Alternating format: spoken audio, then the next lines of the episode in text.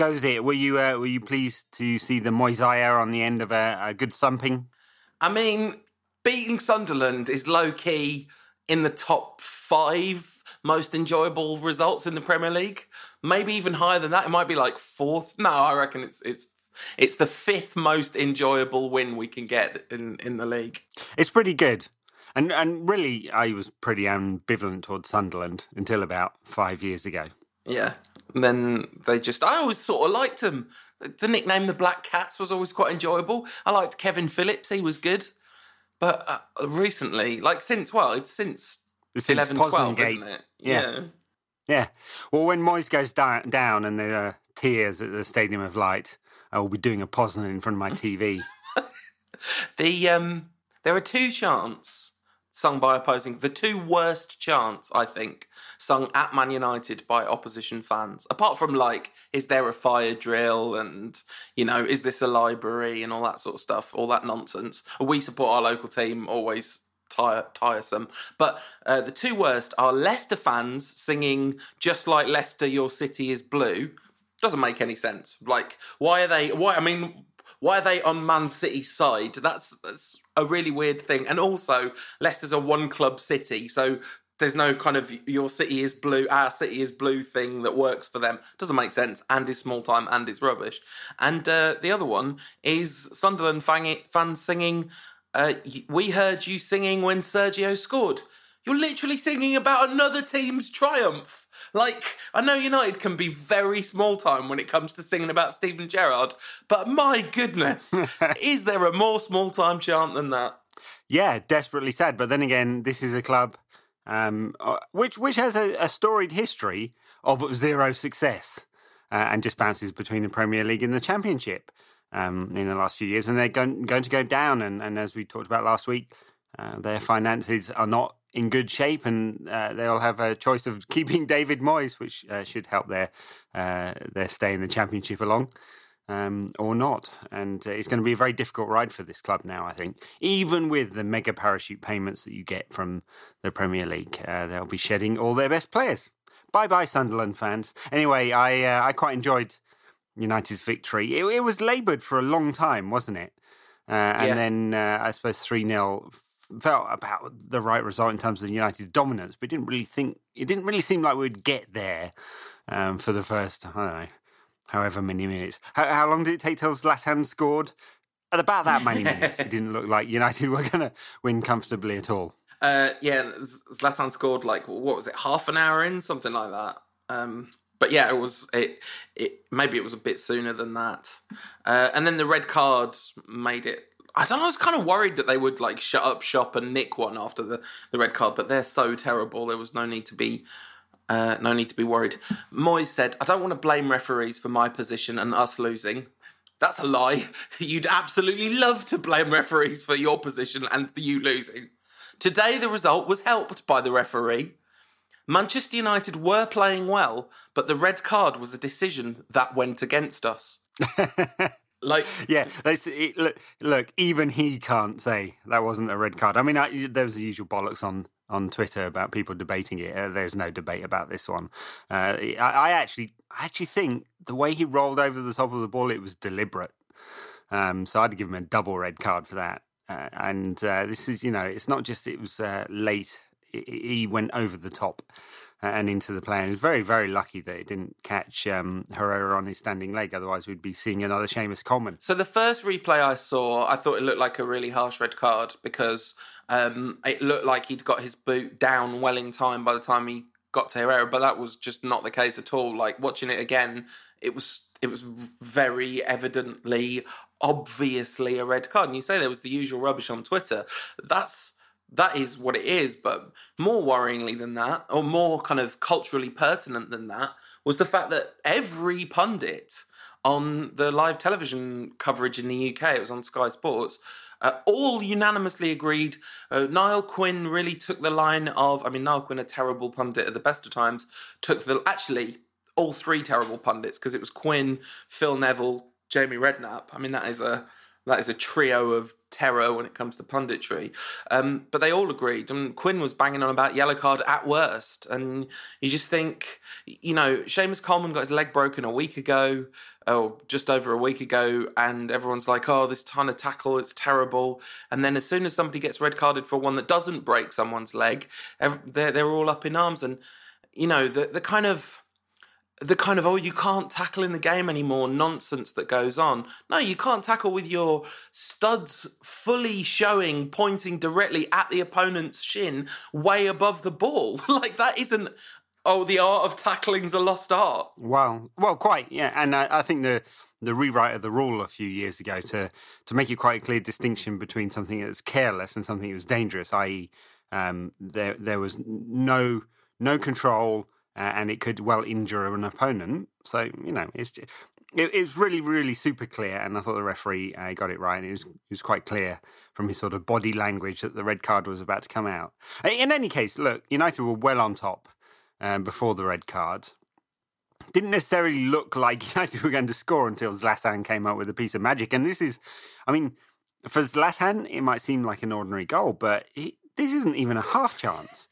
He, you know, beautiful control with his back to goal. I thought he's just going to lay it yeah. off, and suddenly there's a half a step and it's whipped into the corner. Beautiful, beautiful finish, great yeah. goal. Yeah, I mean, like one of those where you just want to sort of stop and applaud. And lots of people had been absolutely slating Ibrahimovic on on social media before that because he was kind of having a slightly ropey game. Although I think that was slightly overblown. Like there was a, a really nice backheeled through ball to Lingard before that, and another couple of decent bits of hold up play. Uh, I didn't think he was having like one of those Ibrahimovic stinkers before that. Um, but the goal, there wasn't anything in his performance that said that that was coming. Apart from he is Zlatan. Uh, it's it's amazing that he can just do that in that in those circumstances. All three goals really kind of special goals in one way or another. Um, and all kind of aided by poor Sunderland defending. Like Sunderland could have closed Ibrahimovic down by they were getting hammered the Sunderland defenders, right. and I thought. I mean, it all happened very quickly, didn't it? Yeah, I mean, it's it's really only half a step, uh, and he's just got enough space. It's like a, uh, where Beckham managed to get himself half a step to whipping across. Zlatan got himself a little bit of a little bit of space and he whipped that ball into the corner. And Pickford's a good goalkeeper, you know. I think he'll go on to, to be a fine goalkeeper, perhaps even an England international, which isn't really a benchmark of any quality, but but still, um, uh, you know. And and the ball's like not only is it coming at pace and it's just like viciously dips just before it gets to the keeper, and I think that's done the keeper as much as anything. So, um, yeah, fine, fine goal, and then obviously the red card just before that, and just after that, and um, and I guess the game's over at that point. It's definitely over when uh, you know, however many seconds into the the second half, uh, Mkhitaryan scored, uh, and uh, I mean Moyes, I'm sure, was going mental on the sidelines for that one because uh, he he will have had something to say to his players at half time, which have been something along the lines of, you fools, you haven't scored in eight games. it's not my fault. or, no, we're going down, lads. This is probably more like Moyes, actually. It's probably a message of doom at half time, just in case his players weren't doomed enough. Um, and and uh, Cosmic Terran scores straight away after half time. It yeah, ends the game, basically. I mean, it was bad defending, but it was glorious from Mkhitaryan, wasn't it? Like, just he just made it all himself. The beat the man, beautiful finish into the into the far corner. Really difficult to finish from that angle, and just like really, yeah, wonderful. Another wonderful goal. And wonderful goal, but he, I'm not sure he was having a good game before that. Nope. And and he hasn't had a good game in the last few starts uh, he's had either. You know, he's uh, had a bit of a dip since that he came back into the side, and there's that kind of rush of games and beautiful performances and um, ridiculous goals. Um, uh, last month or so, he's he's dipped a little bit. Uh, we certainly need him for the remaining eight games. United probably going to have to win all eight of them in order to guarantee qualification for the for the top four. Although, given the team selection, you do wonder whether Jose has thought, mm, yeah, you know, on the balance of probabilities, we, we might not make the top four, so we're going to put all our eggs into the Europa League basket. I mean, I don't know. It's like we're going to put half our eggs into the Europa League basket, right? Because he plays Mkhitaryan, Ibrahimovic, Pogba, Herrera. Uh, the centre back partnership was as strong as it could have been with the injuries and everything. So it, was just a few key spots. Notably, of course, goalkeeper um, Romero playing, uh, De Gea having a little problem, not the same as an injury. And uh, I thought that De Gea's performance uh, against Everton was kind of noteworthy for being not his best, and uh, rumours of a, a, sort of some sort of words on the training ground. Who knows whether that's true or not uh, between between Mourinho and De Gea, and uh, you wonder whether his head's been turned again. His uh, amazingly coiffed head with the kind of Travis Bickle that he's rocking at the moment. Yeah, although this time, of course, United uh, United hold the player's destiny in their hands, and it's going to take a, a mega fee for him to leave. Yeah. Uh, um, unless those previous rumours of some kind of release clause uh, in the contract are true. Seems unlikely. Romero did well again. Like I'm not really tested except for that one save against the Anichebe where Eric Bailly like fully, fully just kicks Anichebe standing leg out from under him. Um, like the ball's long gone and Bailly's like, okay, I better give away a penalty here. So good job nobody spotted that that happened because uh, like he definitely didn't need to make that challenge because Romero right. had it covered. Um, uh, David Moyes after the game, he said, uh, "We are." we were hanging in the game and staying in the game and trying to do our best. It's classic Moisey, trying to do our best. We kept going. We have another home game next Saturday and we have to try and win it. we we do some good things, but just lack a bit of quality. But it's not for the want of trying. Classic. And then he says after a bit, the hardest thing as a manager is losing, and we're losing a lot. good, good. Uh, I, I, I, mean, I'd, I'd say uh, uh, Moyes probably wouldn't be getting any sleep, but he's probably trying to get some sleep. The um, the other really notable things about the team selection were there's only one player in the starting 11 and indeed the subs that came on. Uh, only one of any of those players played competitive football for Sir Alex Ferguson, and that was Paul Pogba. So that kind of hardly counts because certainly wasn't in the last squad. And only one of them, indeed, played uh, competitive football. Even kind of more remarkably, only one of them played competitive football for David Moyes, and that yeah. was the captain, Marouane Fellaini. Oh God! I mean, uh, mm, we probably ought not to repeat what was said in the Rantcast WhatsApp group about that particular decision.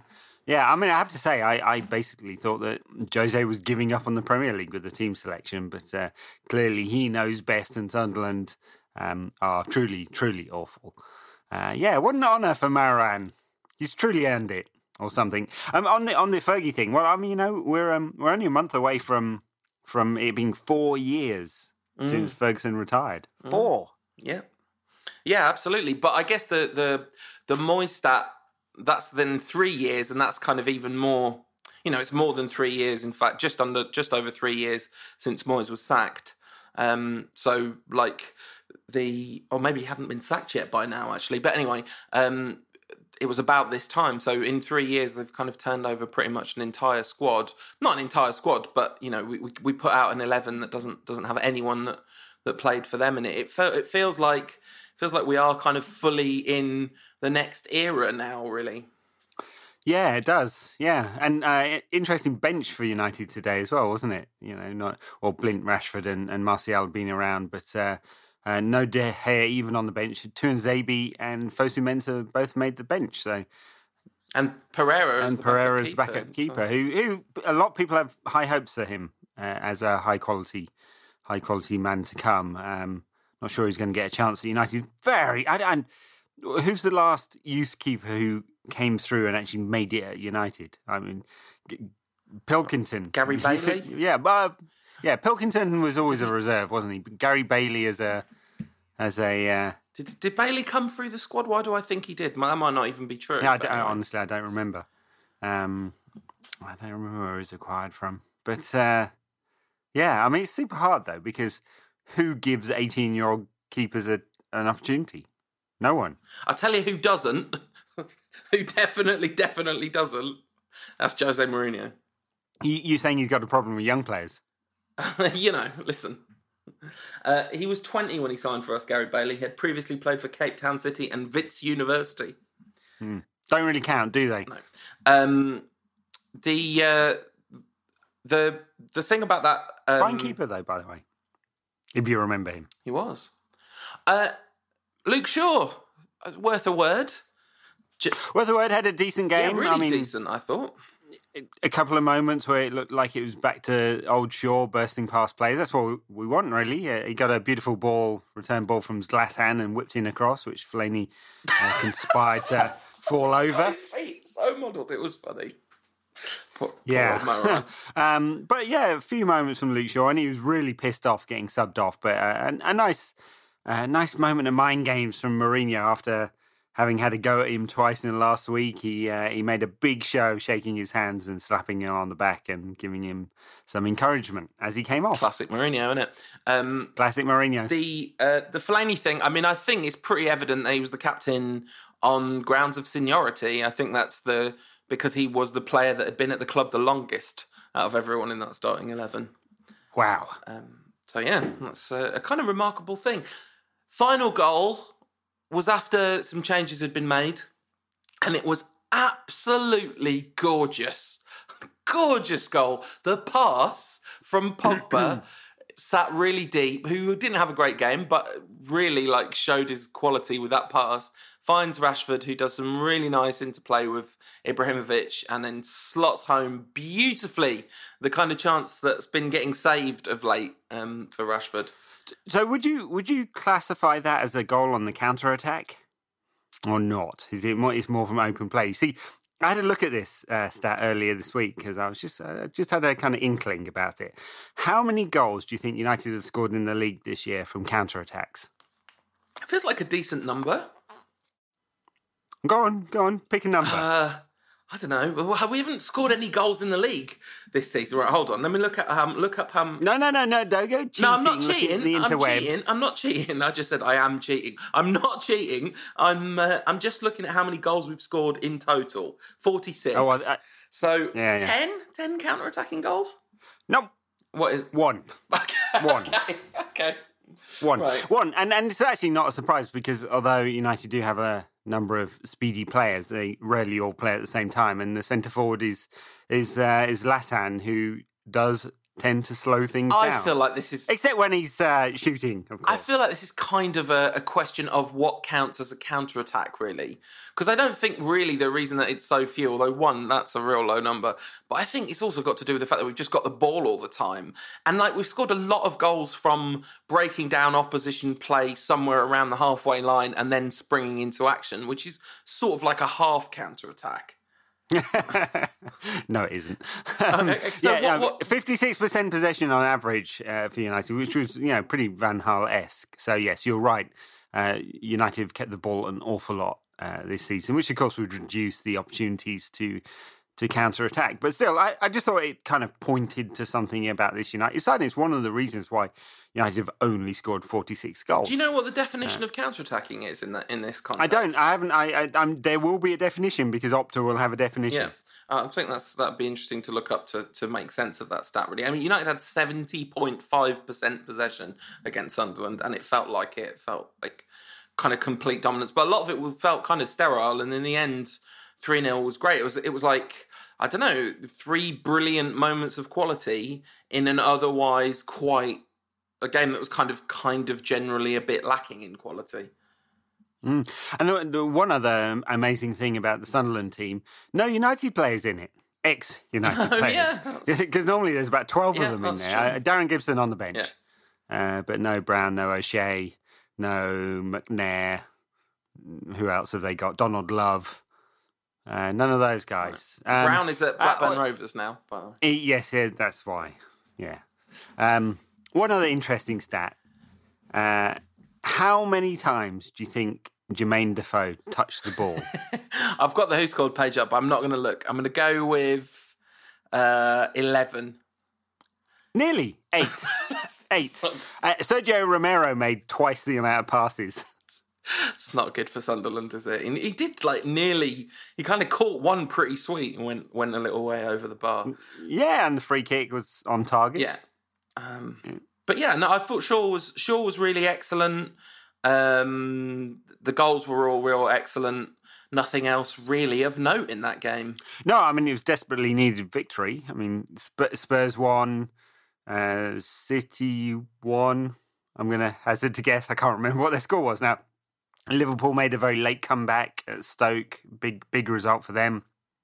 Arsenal play Palace on Monday night. So, you know, it was obviously it's one of those games United had to win because uh, they're playing uh, the worst team in the country. Yeah, uh, but also just the situation in the league. I mean, win win the game in hand, and United are a point behind City. Yeah.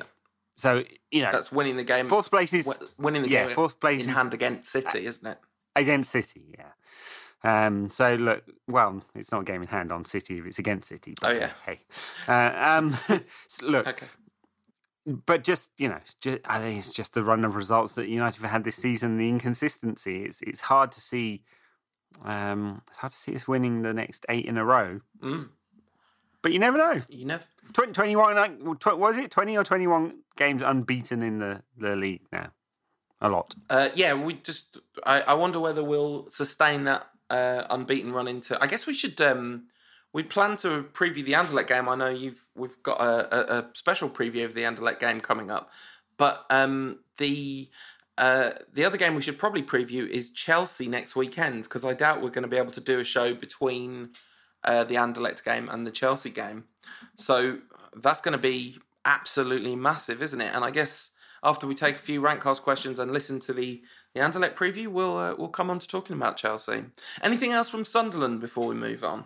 No, I'm just I'm just thoroughly looking forward to the day they get relegated, which will be very soon. And they they are ten points behind Hull City uh, in seventeenth, so it's not going to take very long, uh, depending on the results around them. But uh, they'll be done quite soon. Uh, and then maybe Moyes will get the ignominy of being sacked again. You know, he's he was sacked by United inside a, a year. He was sacked by uh, Sociedad. Sociedad inside a year, and uh, uh, you know, I think he may well be sacked by Sunderland inside a year. The the trifecta. Can we just take a moment to once again point out that loads of people agreed that David Moyes getting the United job was good? Like, what a world! What a world! We, it happened. It really happened. This time, you know, three years ago, David Moyes was manager of Manchester United. You know what? It was purely a framing bias, purely right because they they he was sold to us as being um, being a, a, continuity manager, right? And and that's code. That's a dog whistle for yeah. Scottish, yeah. right? So subtly in the back of everyone's heads, they were like, "Oh, he's basically Scottish, which means he's basically mini Fergie. Ah, Fergie's good." Mm. Right? That's exactly what's happened there. Mm. Yes, but in fact, he was completely terrible and has continued to demonstrate his terribleness ever since. Uh, so let's get let's get some. He's a he's a right ugly bastard as well. Oh come on now, come on! Sorry, that, I just had to say that feels really unnecessary. Like, I mean, listen, surely, surely we're above that, Ed. Surely we're above mm. personal appearance based attacks. No, okay. no, no, don't think so. Right, okay. I, I and I tell I, you what, he he he is actually a a uh, Photoshop user's dream because he really jack up the contrast on a. A, uh, a photo in the kind of mid range on a, a, photo of David Moyes. It makes him look like some kind of freaky horror show because uh, he's so wrinkly. I'd just like to distance myself from all remarks concerning David Moyes' personal appearance, which, you know, he can't. It's his fault he's a terrible football manager. It's not his fault he looks funny. Well, well. I don't know about that. Can you prove otherwise? This is terrible. This is like appearance shaming. It's totally, totally unacceptable. All right, let's move on. All right. At Gandhi YMJ says, How sick are you of hearing pundits use the word intent? If intent mattered, we'd hardly ever see a sending off. Yeah, it doesn't matter at all. It's not it's not in the laws. I always find this really strange, right? They pay these guys, in some cases, millions of pounds a year to do punditry because they're ex pros. What the, the thinking being because because they're ex pros, they understand the game. Except they don't understand some of the fundamentals because they spend 75% of their time talking about the referee and none of them understand the laws of the game at all. It doesn't take a lot, just bloody read them. Mm, yeah, I mean, that kind of would seem like it might be taking quite a lot out of Jamie Redknapp if you've made him read a big document with complex language in it. I'm not sure. Or, or even a, like a Mr. Men book. maybe, maybe there is a Mr. Men read the laws of the game. At Atishay underscore J says, Who's Diego, Paul? Beautiful moment. So good. So good. This moment. Uh, on the, the, crowd starts singing the Diego Forlan song and the cameras just fortunately cut to Mourinho as he's whispering over his shoulder, "Who's Diego?" And Michael Carrick, you can see him say Forlan, and then Jose says, "Why? Like, why are they singing about Forlan?" And then Carrick explains it to him, and Jose kind of has a little chuckle, and Carrick cracks up laughing. Good, it was real good. It was good stuff. Yeah, it was a good moment. Um, my friend at Joshua Graham 93 in all caps. Lingard makes too much ready money. I should say that my friend Joshua is is joking about this. Um, the reaction to Jesse Lingard's contract has been out of control. Really has, hasn't it? I mean, look, a, a bunch of things to say here. I think uh, one one is 100k is the new 50k. Right, just look at the last two contracts, uh, TV contracts. Um, massive increase each time you know, 60% and 80% um, in the total value. And then look at the um, the uh, ratio of, of player wages to TV revenue, right? And it's there's almost one to one is like 0.9 something in the R squared correlation between wages rising and TV revenue rising, right? Yeah. So this is why the contract is the number it is. Um, so that's one thing. So it has to be in context. Um, and then the second thing is, look, Lingard puts up good numbers, and he's one of our own, right? Why wouldn't you want to keep him? Um, he takes an awful lot, awful lot of criticism, but for a player who takes so much criticism, his numbers are really good, and he scored in two cup finals. Yeah, I mean, absolutely. That's that's how I feel about it. I, I think for a start, like there is another number doing the round, which is seventy five thousand a week, which it wouldn't be totally surprising if that turned out to be closer to the real number, given how the the bigger number is always going to generate the the most clicks and interest. Um, and, and there's another thing about this. So, so people rightly say that one of the problems at United in the last few years has been too many players uh, not uh, worthy of the salaries that they're being paid. And that's definitely been a problem at all different levels of the club. So you've got Ashley Young on 120 grand a week, and that's 120 grand a week when that really meant something. Um, right. Then you've got Rooney on 300, Bastian Schweinsteiger on 200 plus um, just literally in the reserves. So, so there is a problem with wage spending at United mm. in hmm. terms of extracting value. But well, United's wages are the biggest in Europe. Yeah, and the world, right? Yeah, uh, in football terms. Yeah, but there's that isn't just that doesn't necessarily mean United are bad at deciding wages. You know, it it could also mean that actually playing for Man United is only really akin to playing for a couple of other clubs in the world in terms of uh, the extent to which your personal life is gone forever. like, you know, you you are public property in, and you're going to be subject to tons of hostile. It's not danger money. I mean, look, look, United are paying those kind of wages because they feel they're competitive for um, uh, the players that they're they're chasing, right? And that's okay. All, all clubs do that. They're going, they're going to set a wage budget, and they're going to uh, they're going to pay players accordingly, right? So United's wage budget is very high because uh, they make more revenue than any club on the planet, right? Um, and the like forex changes aside, yeah. right? That could change by by the time the next report uh, is published and the next accounts are published, right? So I, I, don't think it's about danger money for players because they're in the public eye. It's just this is what the wages that United want to pay, right? The real problem is that the performance to wages isn't right. So United are fifth in the league at the moment. Uh, played a game in hand over Arsenal, so fifth or sixth um, and yet they pay the highest wages in the Premier League. Yeah, that's not right. And it's not the the other thing that I was going to say though. It's not just about like being a public figure as in danger money, but also like the reason United's revenues are the biggest anywhere is because United do the most commercial work anywhere, and all the sure. commercial work is focused around the players. Yeah, you know they're they're at the heart of it, yeah. so they they are earning fortunes for United and marketable players Yeah. Although, of course, United will buy that.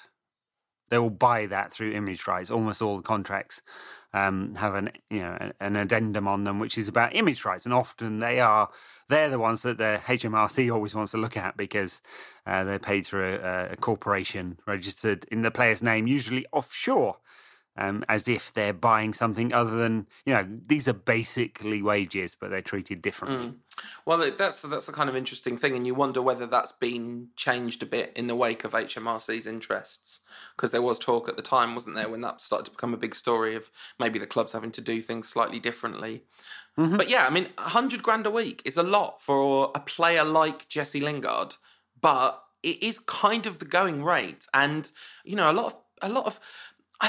I, don't know. I, I really think that a lot of the conversation around Lingard is because of the way United fans, paradoxically, treat the players who've come through the club. Like the demands the crowd make. And this isn't, by the way, this is a thing that gets thrown around a lot is like the real fans at Old Trafford aren't like this, but online fans are.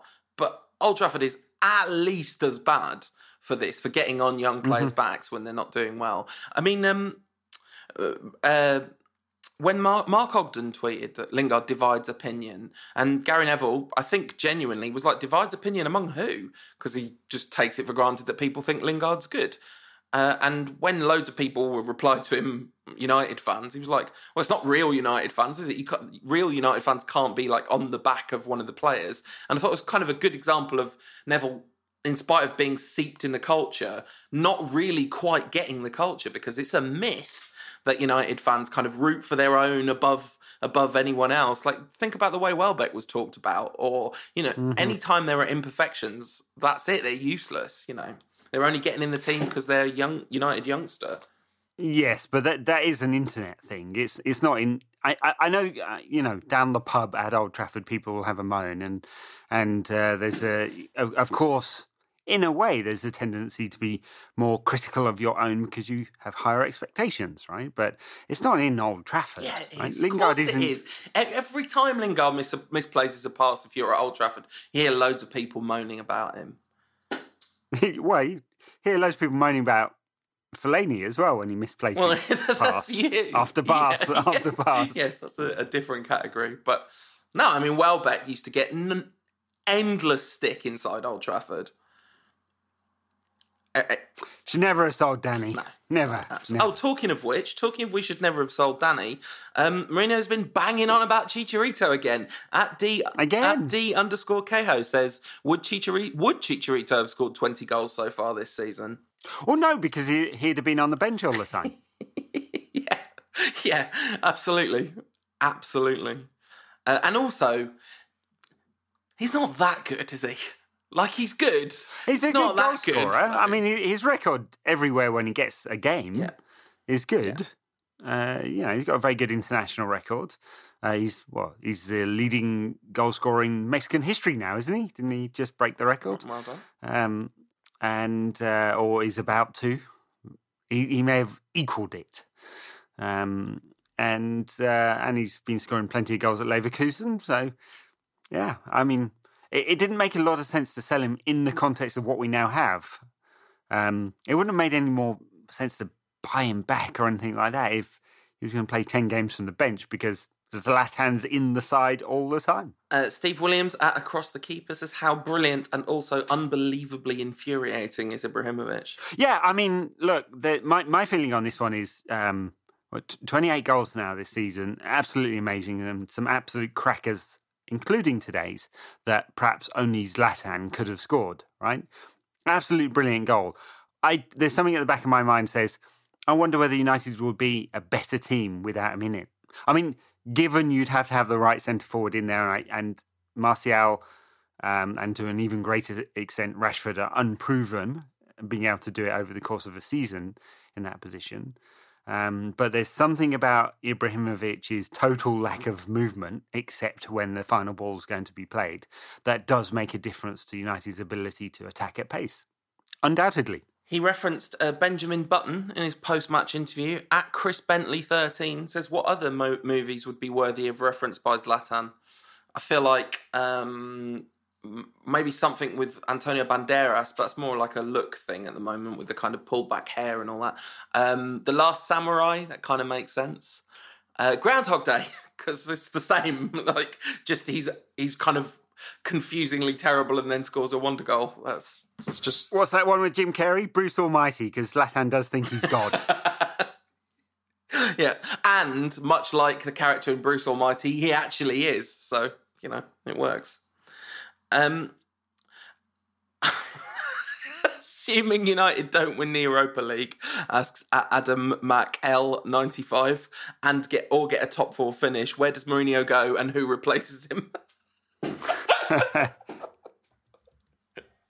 oh dear.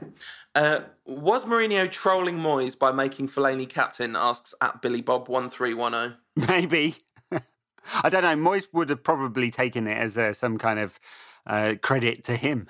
Um, Fellaini uh, at Afridi fan uh, at Afridi fan underscore MUFC says Fellaini has a hundred percent record as captain, and United scored three goals in a game in his captaincy. Do you think he can get it permanently? Maybe that's it. Yeah, he's an inspiration. Yeah, totally. No, no. All right. Um, at Gary underscore one one zero five, with Jose's comments about Chicharito, are there un- any other players who left under Moyes or Van Gaal that you'd like to see come back? I'm going to exclude Danny from this conversation because obviously the answer is Danny. Uh, n- well, no, not in their current state. Uh, I- mean, look, there's some talented players. I mean, Nani was let go for way too cheap, given how good he is. But I don't think you'd take him back, and I don't think he'd really improve this side. Um, Memphis should have been better, but he wasn't. Uh, he's doing well at Lyon. You know, he's got a goal from the halfway line, for God's sake, and, and he's got a few others as well. So, um, no, I, I don't think so. I think you know Welbeck's the one that didn't make an awful lot of sense to sell. I, I just I don't see the benefit that United gained from selling him. No, I mean we sold him because we were replacing him with Radamel Falcao, but not the real Radamel Falcao, the broken shell of a man. Uh, and last question: How can they still call it Final Fantasy? Asks at Ben Glorious. Yeah, Final Fantasy 15. 15. It's not final, is it? It's the, it's the greatest tautology in all of naming convention. we should also say that three weeks ago on the show, we ran a competition for the art of football. Um, to give away a lovely Zlatan Ibrahimovic t shirt and completely forgot last week because it had been so long since the previous show uh, to award a winner of that competition. So we should do so now. All right, what what are our top three? Okay. Um, at Machiavelli says, favourite Zlatan goal, the one against Liverpool. I still have no idea how he got down and put that much power on the header. Uh, Peter Fairchild at Pedro88852 says his favourite Zlatan goals versus Bournemouth in the first game of the season. Uh, people weren't doubting that after that. Great strike too. Was absolutely lovely. Um, uh, at Grey Badger, uh, 1261 says his favourite was at home to Middlesbrough because Fergie's right, the refs are, you know, uh, that, that, the goal that never was against Middlesbrough. And uh, Don McDowell also going for the goal that was. Uh, the goal that was disallowed against Middlesbrough. But I think since, and a third person at TJ Granado disallowed flying kick versus Borough because that moment finally left to obliv- oblivion must be remembered once more for its brilliance. Um, that was that was a real good one. But all those three are um, are disallowed because it wasn't like the goal. They're disallowed. Um, I, well, I don't know. Ooh, I don't No. know. Should have been a goal, shouldn't it? okay, but the thing is, three people all pick that goal, and we can't give it to one of them. And we haven't got three T-shirts to give away, Ed. So I think we should disallow them for the sake of, you know.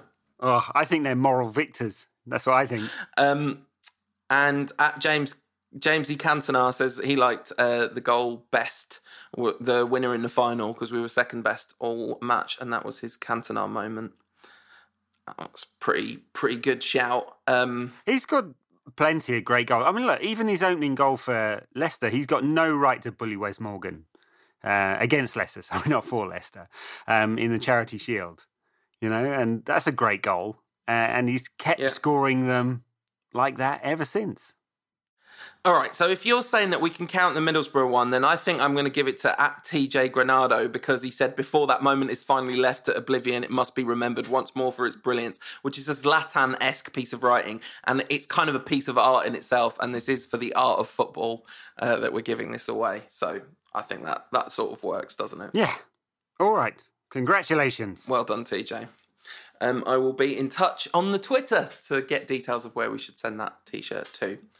Uh, talking of t-shirts, by the way, um, nobody got in touch after last week of the bit that I put in the backers show about how you got to get in touch with me with your t-shirt size if you're in the t-shirt tier or the art tier or right. the interaction tier. Well, if you don't, we'll all send you triple X's because just assume you're fat.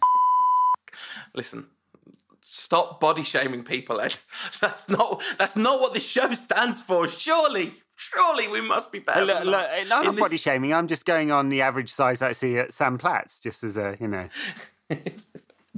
um, so uh, we've got a, a, talking of the Patreon thing. Um, if you uh, want to get extra content every week, you head over to patreon.com slash rantcast and uh, look at how you can support the show at various different levels to get various trinkets and goodies and, and more more Rantcast content every week. Uh, the reason that we do that is enable us to put some more time into the show. One of the reasons we do that is to be able to get guests on the show, which we have now. Ed, for once, it's over to you.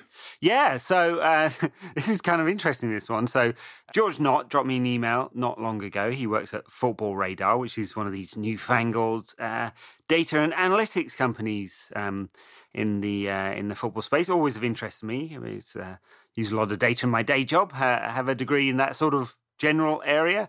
And George said to me in his opening email, uh, Hi, Ed. I've watched every Anderlecht game for the last 18 months. I thought, hell, the sad. So I had to talk to him. So, George, thanks for joining us. I. Uh, I, I, hadn't actually heard of Football Radar before you got in touch. Um, give us a, a quick uh, elevator pitch on what the company is, uh, football sort of analytics and data. Yeah, um, so I work for, as you said, a company called Football Radar. We're we're based in London, and we're a, a sort of a data and statistical modelling company looking into football. So there's sort of about we're just shy of 200 people there, and we spend every day wow. looking into football. From I mean, at the moment we cover about 40 leagues worldwide, and then sort of follow a good sort of 40 or 50 beyond that as well.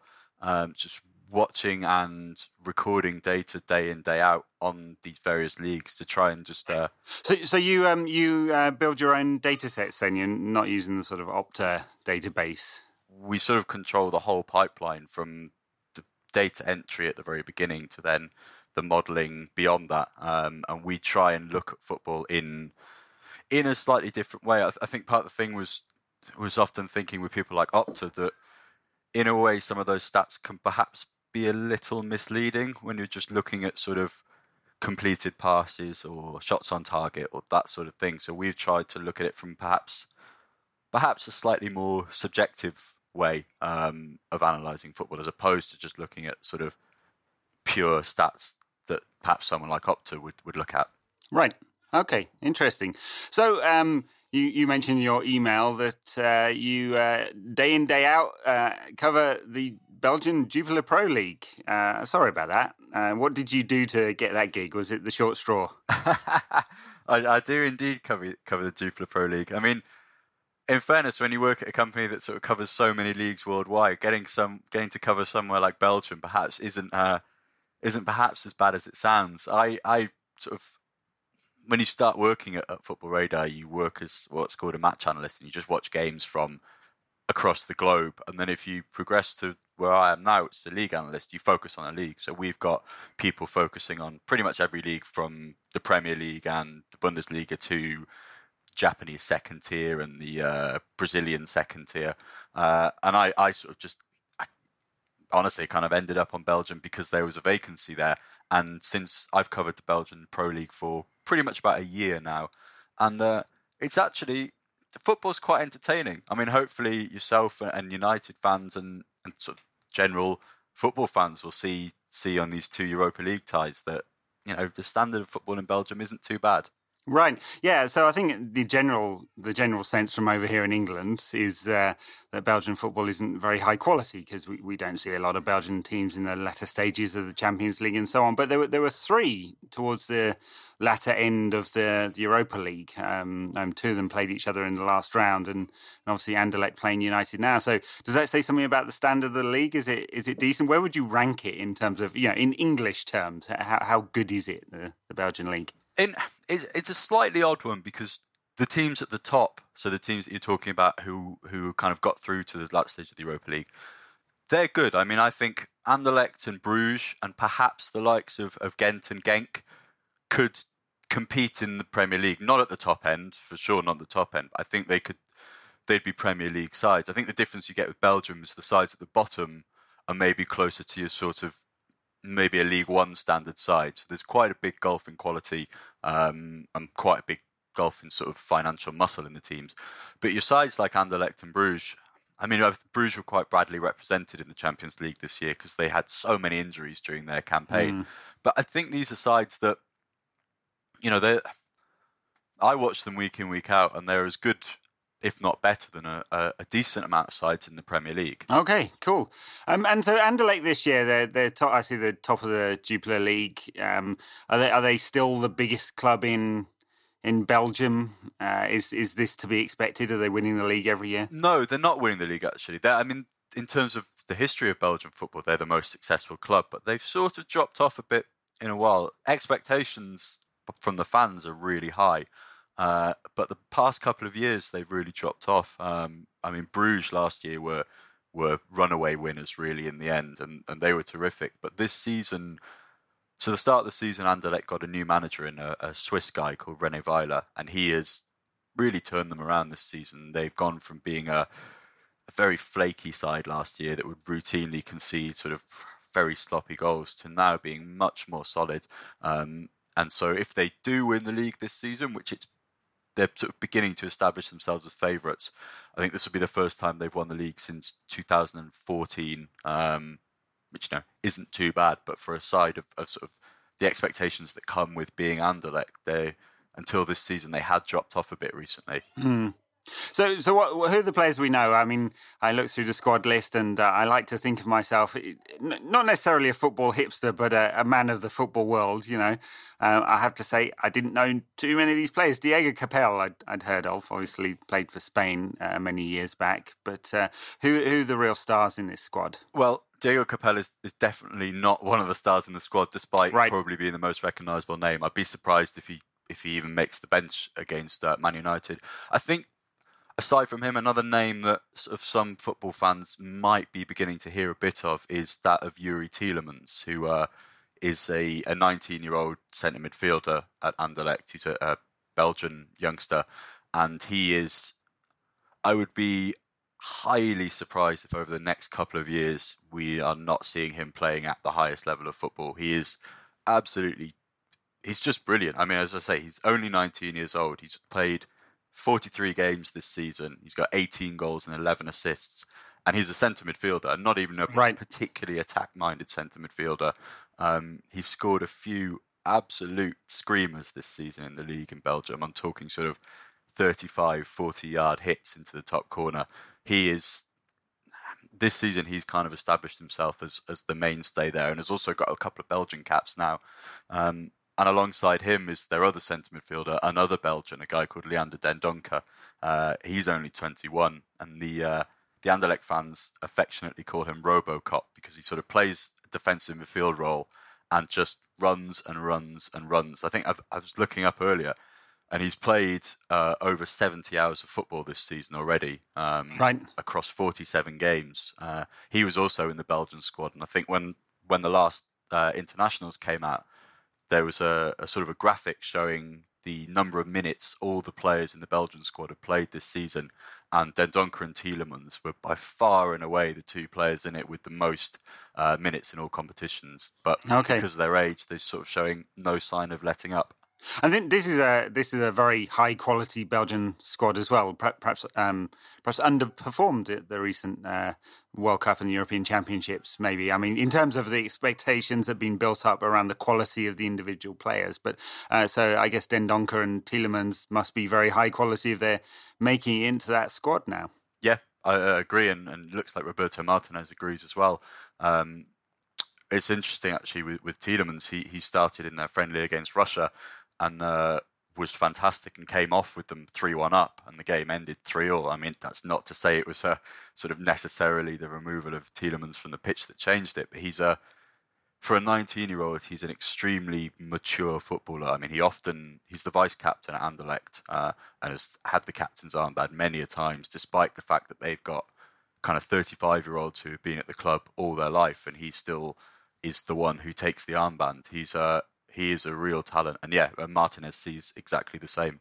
Right. So, what, what kind of system will we be expecting from Anderlecht then? They they generally go with it's it's a four three three really four five one four three three depending on sort of whether they're going to be a bit more defensive, which I would imagine.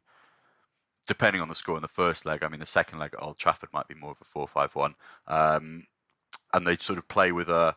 They have a striker called Lucas Teodorczyk, who's a, a Polish striker, sort of a, a, big guy, about six foot four, uh, and he's the top scorer in the league this season. So they'll they'll sort of use him up top as a hold up man, and then they kind of have a few sort of not not necessarily the fastest of players, but uh, quite sort of uh, versatile, tricky, attacking midfield style wingers who all sort of play off him as a three and kind of interchange positions a little bit as they go. Okay, yeah. So one of United's problems this season is is scoring goals.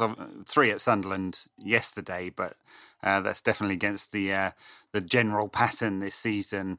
Uh, what can we expect from the the Anderlecht defence? Uh, are they uh, mean spirited and likely to cause United problems? Uh, the the general tactic, if if you want to beat United, is to play very narrow and very deep. Uh, and uh, it seems that uh, United don't have an answer to that at the moment. Yeah, although unfortunately, that's often sort of not proven to be one of Anderlecht's strengths, and is where um, United sort of they might get at Anderlecht that way. They were, I mean, last season they were shocking defensively. Um, they've sort of improved this season a bit under uh, under René Weiler, but I mean, they score a lot of goals. They're the top scorers in the league in Belgium, but they also concede quite a few, and I think uh, probably the striker this season that's caused um, Anderlecht the, sort of the most trouble was uh, when they played Zenit St. Petersburg in the uh, Europa League, Artem Dzyuba, uh, if I'm pronouncing his name rightly. And I think he's kind of a, a striker in a way in the mould of Ibrahimovic, you know, a big, strong physical presence up top. And he was kind of continually causing problems for uh, for Anderlecht. They have a, a guy called Uros Spajic at centre half, who's, who's a good young centre half, but perhaps physically isn't always up to the task. And I think that could be a way where uh, United could get at Anderlecht. Mm. Yeah, and Ibrahimovic certainly bullied uh, the Saint Etienne defence in the last round, who were probably you know good players, but probably a bit lightweight. Um, not that he gets involved in the games very much. The uh, the the sort of irony with Ibrahimovic is that he's played a lot of very poor games this season, but scored 28 goals, so we're not we're not complaining. Um, so how did how did Anderlecht beat United then? What what do you think the approach will be um, to to try and win over the two legs? I mean, I think I think the first leg will be pretty key because I I wouldn't really see them going to Old Trafford and, and taking results. I think it would be about trying to get something in the first leg. Um, maybe sort of looking at using using Teodorczyk to try and sort of nick a goal in his classic way. I mean, he's I think he's the fourth top scorer in the Europa League this season with five goals. Um, and so when they're at home, they can kind of use that home advantage to almost kind of bombard Man United a bit and uh, and get the crowd on their side. And then, you know, we've just been talking about whether Anderlecht could shut up shop if if the sort of the score was right at Old Trafford. I think that will be kind of what they have to do, and they know they go into this game as real underdogs. You know, uh, Man United are sort of probably the favourites to win the tournament, so anything they can get here would be a would be a huge bonus for them. But I, I think it's it's going to be a case of the home leg in Brussels being almost sort of setting the stall for the tire. I feel. Okay. Well, what's the atmosphere like at the the Vanden Stock? Do uh, do the Anderlecht fans uh, whip up uh, whip up some noise? They do, yeah, they do. It's um, they're a very well supported club, and they sort of have a. It's it's mixed between uh, seating and standing, and of behind one of the goals, they have an area where a lot of the kind of uh, the fans who make a lot of noise stand, and I, when Anderlecht get going down that end, um, they can whip up quite a noise. Uh, It's, it's sort of a, a strange stadium because, as I was saying earlier, there's such a gulf in quality in, in some of the teams in Belgium. So often you'll see Anderlecht at home if they're playing a side down the bottom of the league. Um, the atmos- you know, there can be a lot of empty seats, but the United game will. I'm pretty certain it sold out quite a while ago, actually, and the atmosphere will be great for it. It can make a lot of noise. It's quite the fans are quite close to the pitch at the stadium. Um, so yeah, I'd expect a good atmosphere.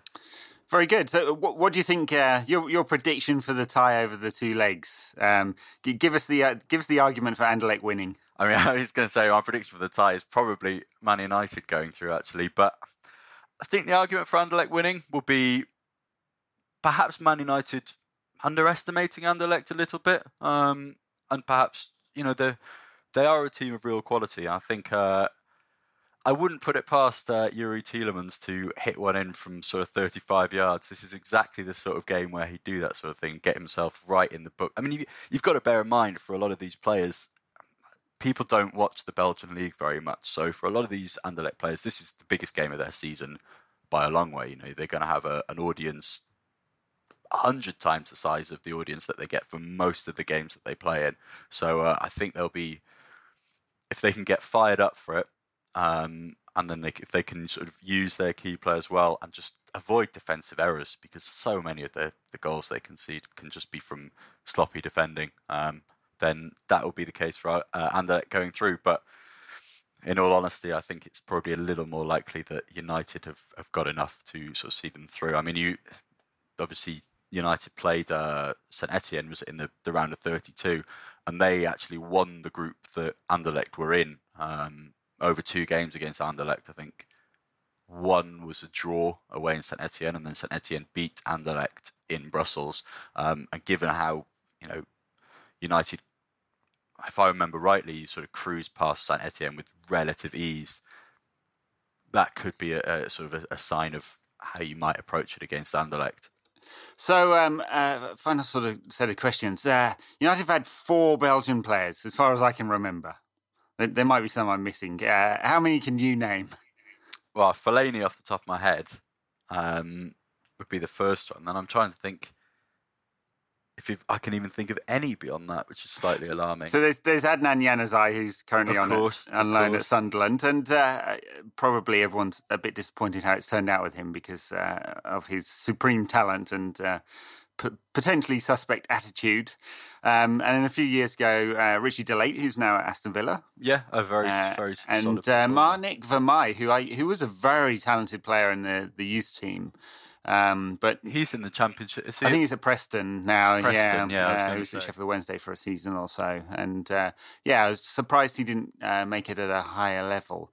Uh, so, what's the what's the view on Fellaini then? Because uh, I have to say he's got uh, many critics at United. Not too many people or too many fans really believe him to be a United quality player. Yet, uh, Moyes. Um, uh, Van Gaal and Mourinho all play him regularly. yeah, and he he sort of looks to be coming into his own a little bit under Mourinho now. But um, he's Belgian fans quite like him actually. I think there's something about him. I mean, Roberto Martinez definitely likes him. I think uh, maybe United fans who, who see more of Fellaini would disagree with me, but I, I would say, sort of on balance, perhaps a lot of people who watch the Premier League a lot would say that Mousa Dembele is perhaps a, a, a better option in centre midfield. But Martinez actually quite regularly picks Fellaini ahead of him, uh, and not always sort of as as people might imagine, that doesn't always sort of disgruntle the Belgian fans too much. I think they, they quite like him. They see him as quite a quite a robust option, but also someone who, who kind of wears the Belgian shirt with pride a lot. Uh, and and yeah, he, he's in favour. Um, and that he's you know, I think there was uh, by all accounts he I, I didn't see the Man United game against Sunderland on the weekend, but by all accounts he, he put in a good performance and he was getting a lot of plaudits in the in the Belgian media for that game. Yeah, he, he was he was decent. Uh, I think he probably has one good game in ten, but uh, um, uh, it's it's all a little bit chalk and cheese. You know, mo- most of the time he's terrible, and then he and then he puts in a couple of good ones.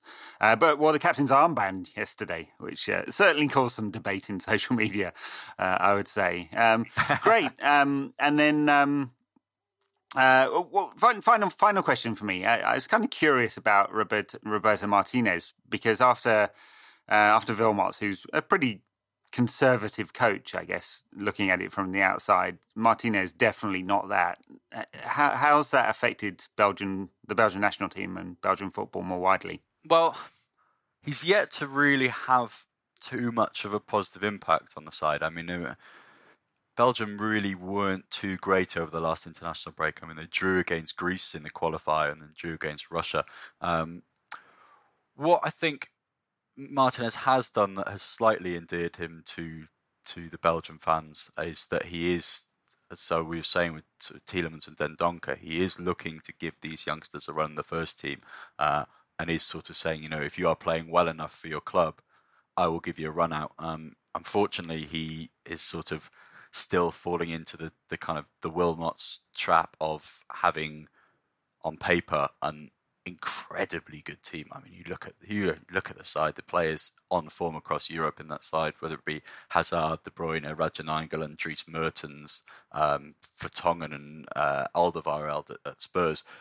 It's a team that should be doing better, and at the moment, Martinez hasn't got them playing that much better, to be honest. And that's a sort of still a, a bit of a bone of contention amongst amongst uh, Belgian football fans. Mm. Okay, cool. Um, I think we'll leave it there. Um, that was fascinating and uh, about a million times better than a preview that Paul and I would have done.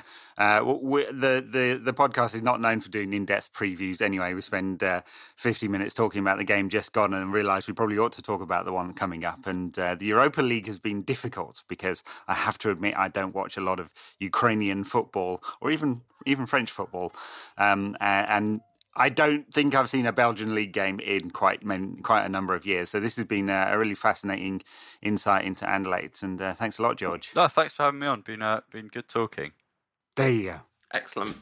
Uh, and thank you very much to George uh, for coming on and uh, Football Radar for all your, well, for at least some of your data analytics needs, especially as regards the Belgian top division, apparently. Someone's got to watch it, and these guys are doing the hard graft, apparently. Yeah, absolutely. So, a team that we can probably uh, be reasonably qualified to preview United's game against. It's a massive, massive season defining clash Sky Sports hype machine is going to be cranking into overdrive. We got what, the, City playing Tottenham next weekend. the personal, uh, the personal is ramped up to the maximum. The professional is a huge amount at stake. What's going to happen? It's red versus blue. Man United against Chelsea at Old Trafford. Is it going to be better than last time, Ed? I hope so. Well, the time the time before last, let's say. I mean, the last time was frustrating, but the the real bad one was the one before that, wasn't it? Yes, I can't imagine United are going to lose four 0 at home. Don't we? Don't concede too many goals at home. Hardly any at all. Don't score too many at home either. But you know, so it's going to be six all or something like that. I mean, Chelsea, uh, good victory over Bournemouth this weekend, and, and obviously they, they sort of ground out that victory against City the weekend before. It definitely wasn't guaranteed. Good quality game that one, uh, but they lost to Palace not that long ago. Um, you do, you wonder whether you know with the end in sight, either the pressure is cranking up, especially with Spurs playing so well at the moment, or or uh, conversely, have they do they did they start to believe they'd already won it and so took their foot off the gas? I'm not sure if this is the Chelsea of two or three months ago. I'm I'm just trying to talk my way into a possible United victory here. I mean, they lost to Crystal Palace, but they've played twice since, including against Man City, and won both of those games. So you know, I'm, uh, I'm not entirely convinced by this logic. And also, hey, if United win their next game three 0 be one point behind City with the same goal difference. Yeah, just just saying. I mean, City have not had a great season, have they? No, but United's next game is against Chelsea at home. So I don't know how likely it is they're going to win their next game 3 0. I mean, you know, City are not having a great season, but they are having a better second half of the season. Well, kind of most recent third of a season, I guess, after a really uh, an excellent start and a shaky middle period. They've sort of got it together a bit. Basically, what I'm saying is just because I, I don't buy the Chelsea wobble theory, really. No, but you know, it's a it's a it's a little vacillation, right? It's not full wobble. yeah, yeah. It's a it's a it's a shudder. The Chelsea are having a brief shudder. They've basically they've got goosebumps, but that's it. Um, um, I mean, look, this is for United. This is coming three days after the the Anderlecht tie. At least it's an afternoon kickoff, not a eleven thirty on a Sunday morning or something nonsense like that. Um, and at least it's Belgium and not Russia. Yeah, yeah. So they'll get back at a reasonable time on Thursday night. Uh, I mean, you know, it's it's not honestly that much different than if United had a game in London. Uh, it Chelsea clearly have a whole week to prepare though. And and that's been the story of Chelsea's season to a certain extent, hasn't it? Like no Europe has been a massive advantage for them and and for Liverpool too, really. Um, and United have, have suffered a lot from being in the Europa League. And if they're not careful, they're going to suffer from being in the Europa League all over again next season. But uh, hopefully, we'll somehow win our way out of it. I mean, you have to say that whatever optimism you could muster I mean, it's hard. It is hard to muster a lot of optimism for this game, given what a sort of machine Chelsea are. That Palace game aside, and that Anderlecht game, and what generally the Europa League's done to us all season, and just the fact that straight up and down, like Chelsea are better than us this season. They're they're a team that's really found its groove. They've got 75 points in the league plus 40 goal difference you know they're they're kind of cruising to the title um, and we are desperately clawing our way into fourth place. So I don't know. I, am yeah, yeah, no, sure. Log- logic says that they, they, this is going to be the game United lose the unbeaten league run. Uh, but look, look back to the Palace game. They had 27% possession, uh, three shots on target, two of which they scored with. You know, if if there's any manager who can pull that kind of thing off, it's Mourinho. Although it's you know it's interesting. The, the other the other thing is you know Chelsea are, are, so solid defensively, but at least they will attack, which has been the problem with all of uh, all of United's drop most of United's drop points at Old Trafford, hasn't it? You know, unable to break down stubborn defences. Not that, as I pointed out earlier in the show, United score on the counter attack. um, the no, but they definitely play better in when there's when they've got some room to play in, don't they? I mean, I wonder whether Mourinho will do what it play that very you know specific four one two two two two formation or whatever it was that he played against Chelsea last time, and, and employ. I mean, Jones is injured, isn't he? So he can't put Jones on. Hazard. I wonder whether he'd try and put Fellaini on Hazard or something, but that'd be a disaster. Oh, I mean, it would be a disaster because no. Fellaini can't do that job. Just cannot do it. Uh, Hazard will be dancing around him, and uh, um, yeah, no. At least Jones is, you know, he's not the most mobile, but at least he's a bit more mobile. Yeah, and he's, you know, people kind of he gets a lot of criticism, Phil Jones, but he does read the game quite well when he's on form, mm-hmm. um, which Fellaini, I don't think you would say that about. Um, I wonder whether we'll we might match Chelsea, which is something that a lot of teams have done this season with mixed success. Spurs obviously had a lot of joy doing it, um, but matching them for the three four three. Hmm. The only question uh, it feels like a total disaster. I mean, we'll we'll see if if United go out to Anderlecht and play three at the back. Yeah. Uh, certainly haven't played three four three in any kind of honest sense. Um, no, United played pretty much flat back seven when we did that before. Yeah, um, I wonder whether we'll play a flat back seven and try and try and hit them on the break. I mean, it seems it seems unlikely given that he's obviously not going to drop Ibrahimovic. So how how would you line up the, the team against Chelsea? Uh, I'd try and sneak an extra man in there and see if the ref noticed. I think I'll go De Gea. Let's assume Valencia's back.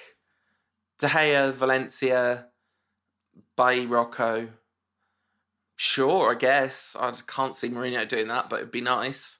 Um, and then I think I'd go 4 2 3 1. I think I'd play Pogba and Herrera and Mkhitaryan, Martial, maybe even Mkhitaryan, Martial, and Rashford. And no, Mkhitaryan, Martial, Lingard, and Ibrahimovic mm. up front. I think that's the, the only the only problem with that, of course, is that Chelsea would have a, basically have an extra man in midfield. I mean, it just it just depends on uh, the wide players. I think um, he's going to want to pull one extra player back. I'm sure. So I think it's more likely that uh, either Carrick or Fellaini play Yeah. um, to try and make three in there. But we'll He seems to have slightly given up on Carrick as well. So yeah, hasn't played a lot recently. I mean, of course, Carrick is aging and not been offered a new contract yet. Yeah. So I think if it's Carrick or Fellaini, I think we're probably saying it's Fellaini in that in that situation. Anyway, we need the captain leader Belgian in the side. Yeah. Anyway, uh, should we predict some scores? I feel ill-equipped to predict the score against Anderlecht, and Yeah, but we always do anyway. so- I'm very reluctant to pick a score. The, the score I actually think it'll be against Chelsea. You have to pick a score because we even picked predicted scores against like FC Zoria and Okay, other right. ridiculous teams that we'd never seen play before. Okay, okay. Uh, I'm gonna I'm gonna say that we're gonna beat Belgian people because you know it's what we do. Um, Two 0 against Anderlecht, and I th- well you pick your Anderlecht score first. Uh, I'm going to say one all over in Anderlecht. okay, good. That's Brett's law of averages. Man United, fair, fair. Um, I think Chelsea are gonna win two one. Oh, how can you? How can you? Do, I do though. Oh. Sad, sadly, I think they'll beat Downer. us. No, I'm going to say uh, I'm going to. I don't know how to predict a win. really don't. So I'm going to say one all in that one too. Okay, all right. I, I feel like we could have just picked one all every game all season, and it would have been our best run of results ever in terms of guessing the right score. Yeah, um, I mean, look, I mean, in in a way, Jose was right to rest some players against Sunderland, and uh, uh, because you know the Europa League really does offer a good opportunity. If you look at the qu- the quality of the clubs left, they're good clubs, but not great clubs. A bit like United's team at the moment, I suppose. Ajax. Uh, who haven't been a force for many, many years. Schalke, who definitely aren't a force at the moment. Genk, who are probably one of the more informed teams. Besiktas, Lyon, um, uh, Memphis can't play, of course. Uh, so, you know, it's not. I, I wonder whether it's not the Europa League of the last couple of seasons. No Sevilla in there. Well, that's what everyone's saying. I just don't have any faith in us delivering on a consistent basis. That's the problem. But, you know, when it came to it, like we won the League Cup, which was basically the same. You know, the League Cup was really the domestic equivalent of the Europa League, wasn't it? We didn't have to go through any amazing teams. Uh, and so, yeah, that's, you know, we're definitely in with a shot. So it does it does make sense to prioritise it, and also we've blown the top four chances so badly that we kind of have to prioritise the Europa League, don't we? So, right, well, Patreon backers, stay tuned. Everyone else, we'll see you next week. I'll see you next week.